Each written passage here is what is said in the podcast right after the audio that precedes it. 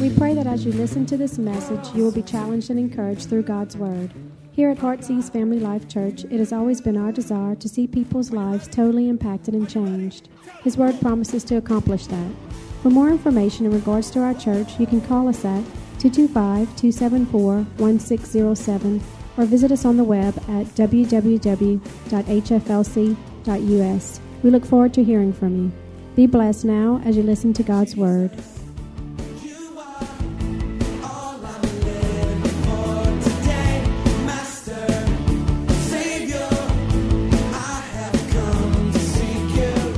And offerings. Two separate things. One thing we've realized is this the tithe is that which belongs to God. And really, 100% is God. God just lets us keep 90%. But the tithe is the 10%. That is already God's. And really, we don't give our tithe, we bring our tithe because it's already His. So it's, the Bible says that we are to bring our tithe into the storehouse. What's the storehouse? Right here. Your church, where you get fed, where you come and be a part of. Your storehouse is not a television evangelist. Come on, your storehouse is not a TV network. Your storehouse is not a missionary, as great as they are, as important it is to support those. That's not your tithe. That's not where your storehouse is and where your tithe should go. The Bible's very clear. Bring it in to the storehouse. But that's the offering part. That's where the offering can come in, above and beyond what is required, what is expected, the act of obedience that we need to have in our lives, that's where our offerings go. And I'm telling you, we don't really give till we give in the realm of offerings. We bring our tithe and we give our offerings. And we've got to really realize that in our lives. And sometimes when we talk about tithes as something that is required, we don't like that word required because it kind of gives us a forced impression or something that is forced upon us. But that's not what tithing is all about. In fact, look what it says in 2 Corinthians 9, verse 7 uh, and 8. It says this So let each one give as he purposes in his heart. And really, the thought is there not I purpose in my heart how much I should give, but the purpose of my heart should be how I choose to give, the manner in which I give. And it says what? Not grudgingly or of necessity, not something that's forced upon me. For God loves a cheerful giver, and God is able to make all grace abound towards you, that you, always having all sufficiency in all things, may have an abundance for every good work. And skipping down to verse 10, now may he who supplies seed to the sower and bread for food supply and multiply the seed that you have sown and increase, and increase the fruits of righteousness. Now, I read all that for a reason, and that is this through obedience, and that's what's required of every one of us, we see everything that can take place in our lives. As we give to God with a heart of joy, with a heart of anticipation, as we give to God, the blessings come back. And I just want to challenge you all above your tithe, above that which you give and is already or bring to God. What can you do to touch other people? Because that's truly where true increase comes, is when we really give in our offering unto the Lord. And again, in this church, we're never going to manipulate people to give. We don't manipulate and use the scriptures to manipulate people. We don't want to make it a burden to you because that's not what giving is all about. Giving is about having a joy and being able to give back and bring back to God that which He has blessed us with. But you know what? As a pastor, as a leader, we'd be amiss if we didn't sometimes explain these things to you and let you know what they're all about. So really pray this week and ask God, what can I give over my tithe? What can I give above and beyond? Maybe it's just $5 a month. Fantastic. Maybe it's 10, whatever you can do. Come on, we want you to make a pledge. We're not going to hold you to that pledge. We're not going to come knocking on your door. We're not going to say you're not welcome in the church till you pay. We're not like the landlord and we're going to kick you out and evict you. We're not going to do that. But what we're asking is people to make a pledge till the end of the year and say, I'm going to be faithful to do this each and every month and sow into missions. You know, one thing I've realized is this you cannot afford not to give to God. You cannot afford not to give to God. And if you have any other questions or anything, please feel free, free to come and ask us, and we'd love to talk to you about that. Is that okay?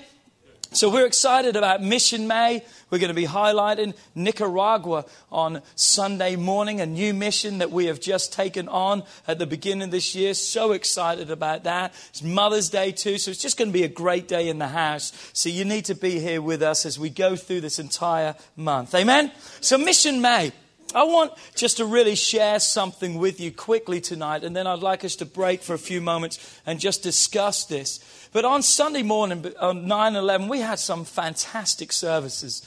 We really saw God move in such a powerful way as we talked about the one. Who's the one that God wants us to touch and impact, and how on our mission sometimes storms can come and trials can come and they can sway us and they can distract us. But tonight I want to talk about, you know, how we keep working on that person. Who's that one in your life? Who's the one that you feel that God has led you across their pathway and they're maybe not the most, the nicest and the kindest person and they're the one that maybe everyone else runs away from. But you know what? You can start to love that person.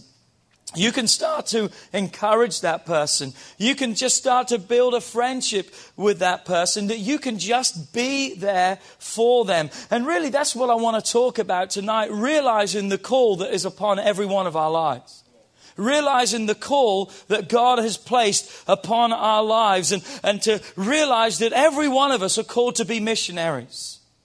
Every one of us are called into a mission field, which is called our everyday life. And I want to talk to you tonight. And here's the title of my message What can I do? What can I do? Or really, what should I be? Because we want to be in action. It wants to be something that we are in our lives. And what we've got to realize is this being a Christian is a 24 7, seven days a week, 52 weeks a year 365 days and 366 once, a four, once every four years. You don't have a day off when you're a Christian. And you've got to realize that it's a ongoing, continual commitment that you you never stop being a Christian. Well, some people do, unfortunately, but true Christians never take a time out and say, "Hey, let me just sin a little. Let me just go off. I don't want to be a Christian today." Whether you like it or not, you're a Christian every day that you live for God.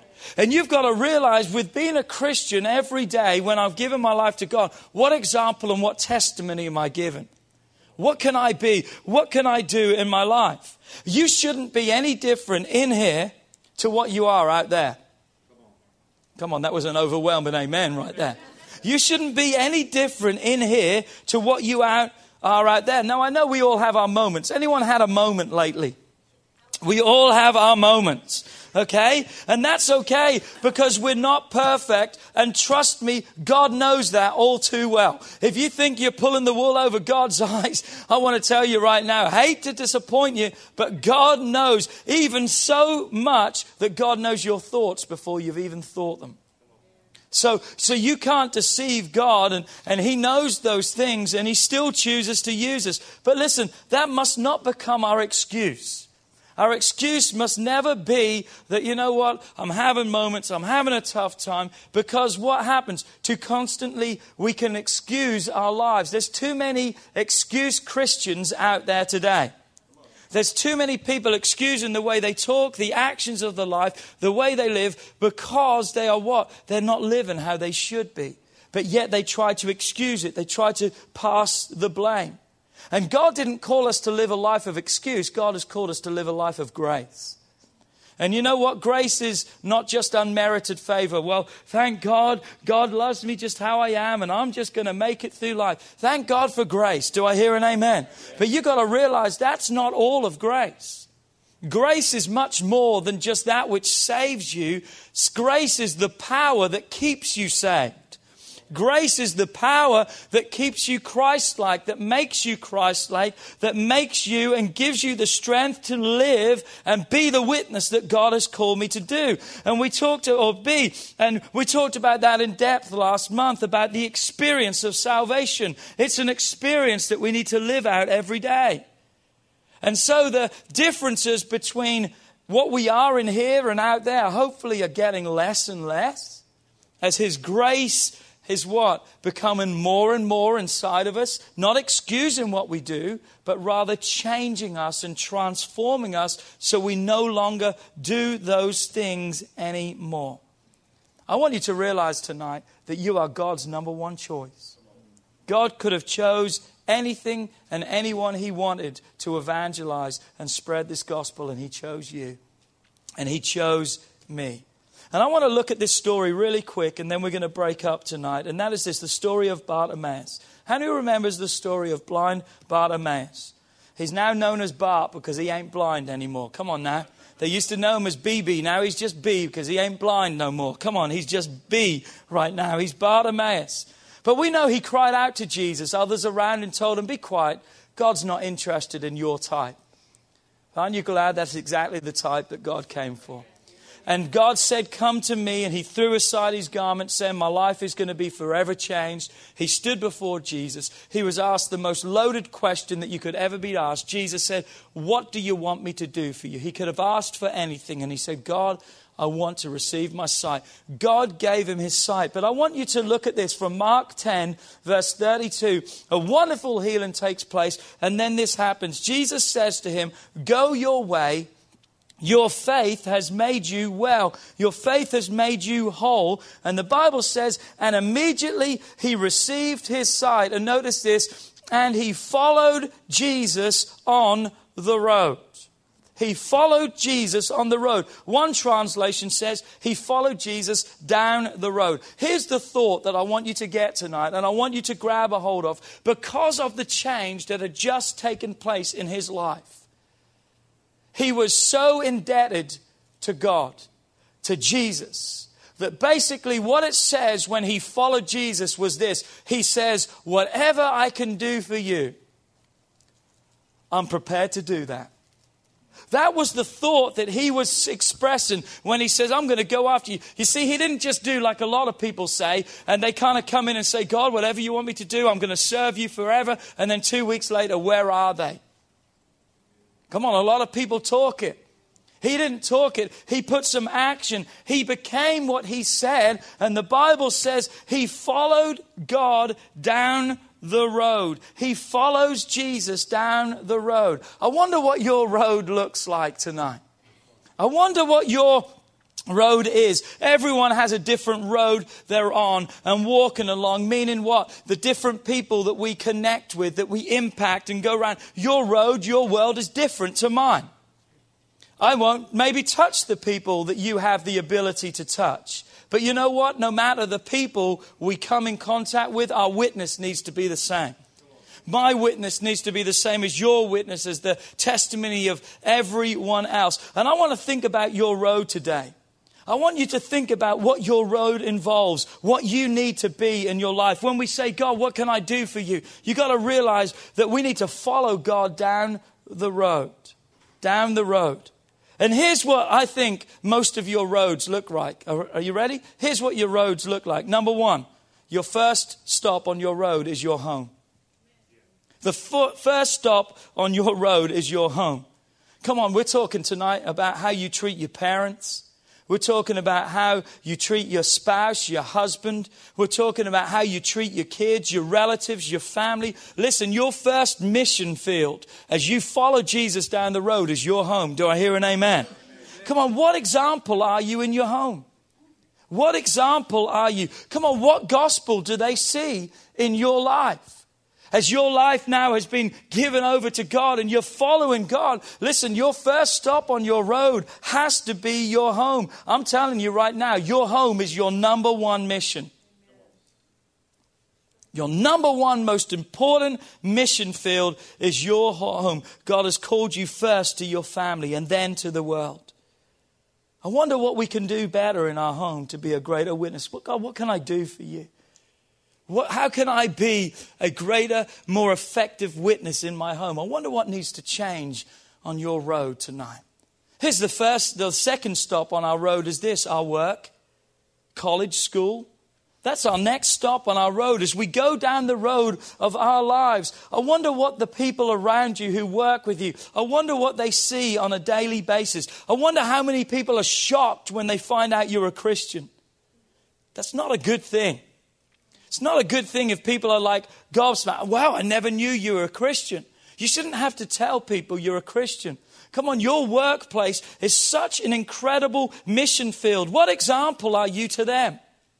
Come on, what gospel do they see in you? That's a massive mission field right there. It's your workplace, your college, your school. What an opportunity you have to touch and reach and impact people. I've heard people say to me, Pastor Pete, please pray for me to get a new job. I'm just with a bunch of heathens.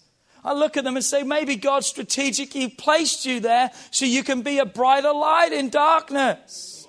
Instead of cursing the darkness, God has called us to light a candle to be a witness, to be an example. What can I do more effectively in my work, my school, my college, on my road of life as I'm following Jesus? How can I be a better witness? How can I be a better example? Here's the third stop down our road is this our friendships. The friendships we have. I wonder what better example we can be to them. I wonder what gospel our friends see. I wonder what I can do to touch my friends in a greater way. You see, what can I do for you, God? 24 7, seven days a week, no time off. God, with my friendships, what an opportunity that I have to be a light, to be a witness, to bring hope to those. Here's another stop down our road. Just those casual acquaintances. What do we mean by those? Those people you meet in the grocery store, the people you meet at the mall, those at the gas station, maybe you're out at the movies, maybe at the ballpark watching your kids play. You've got a captive audience then. What about maybe when you're on vacation and you just come across people from all over the world? I'm telling you, there are casual acquaintances that we're a part of every day. And God has called those to be part of our mission field. That's part of our road in following God. We've got to reach out and touch them. What example are we to them? When everyone else is cursing at the umpires for the bad decision, are they following our lead? Come on, what example, what gospel are they seeing? What can I do to make my everyday interactions more meaningful and more powerful to impact the lives of people? Because God has saved me. And now, out of desire and heart for Him, I want to follow Him down the road. And listen, casual acquaintances is one stop on my road. I've got two more. What about this? Another stop on your road is your neighborhood. God's called me to touch my neighbors, to the people around me. I wonder what my neighbors see. I wonder what the example I give to them. What gospel are they and preached and lived out through my life? How can I better reach and impact and touch my neighbors? I want you to ask yourself this. Why? Because God, what can I do to bring missions? What can I do to bring your gospel to my road? It's great to come here and support Southeast Ministries. It's great to support Nicaragua. It's great to do all this. But you know what? You're a missionary to your road to the people around you. Here's the last one. What about this? On my road and on your road, hopefully, is church. Is church. That's part of your road too, and that's important. People say, well, how can I be a witness in church? By being here. It's a good place to start. By being here. And here's the question I want to ask. You can be a greater witness in your church if you don't not only come to take, but you come to give. So many consumers in the church and hardly any producers. I want to take, take, take, take, take, take, take, take, take. Thank God there's something to take, but come on, you got to start giving it too. No wonder there's so many unhealthy Christians. Why? Because if all you're doing is taking and you're not giving, come on, you're going to be in an un- unhealthy state because you've got to give out of the abundance that God has given to you. So, what example am I there? What gospel am I living? Am I given to God? What can I do better when it comes to church? How can I volunteer? How can I get connected and committed in the house? How can I use my testimony to touch someone? You know, one of the greatest ways that you can touch someone is to volunteer in the nursery. And you may say, What? Yes, sure is. You know why? Because you can allow a mother and a father to hear the gospel message while you're watching their screaming kid. And most of the time, none of the kids scream in our nursery. They're just so great. No one screams in our nursery. They are so well behaved. In fact, you to put them in there, they sleep for the whole time. I mean, it's incredible. Incredible. But you know what? You can, that's, you, we can look in our lives and we can turn around and say, Well, God, what have you called me to do? Listen, you're called to your road. You're called to your community. You're called to your neighborhood, to your church. You're called to make a difference wherever you are. And here's my challenge to you I wonder what you can do better. Come on, I wonder what you can do better in your witness. As we go through this month and we talk about May and, and Missions May, come on, my mission is my road. As I follow God and all these stops along the way, my mission is to make sure that I'm having an impact on everyone I'm coming in contact with, that I'm making a difference in someone else's life. So, God, what can I do for you as I follow you down the road? And I just want you to be challenged with that tonight. What can you do? I wonder what you can do different. I wonder what you can do different.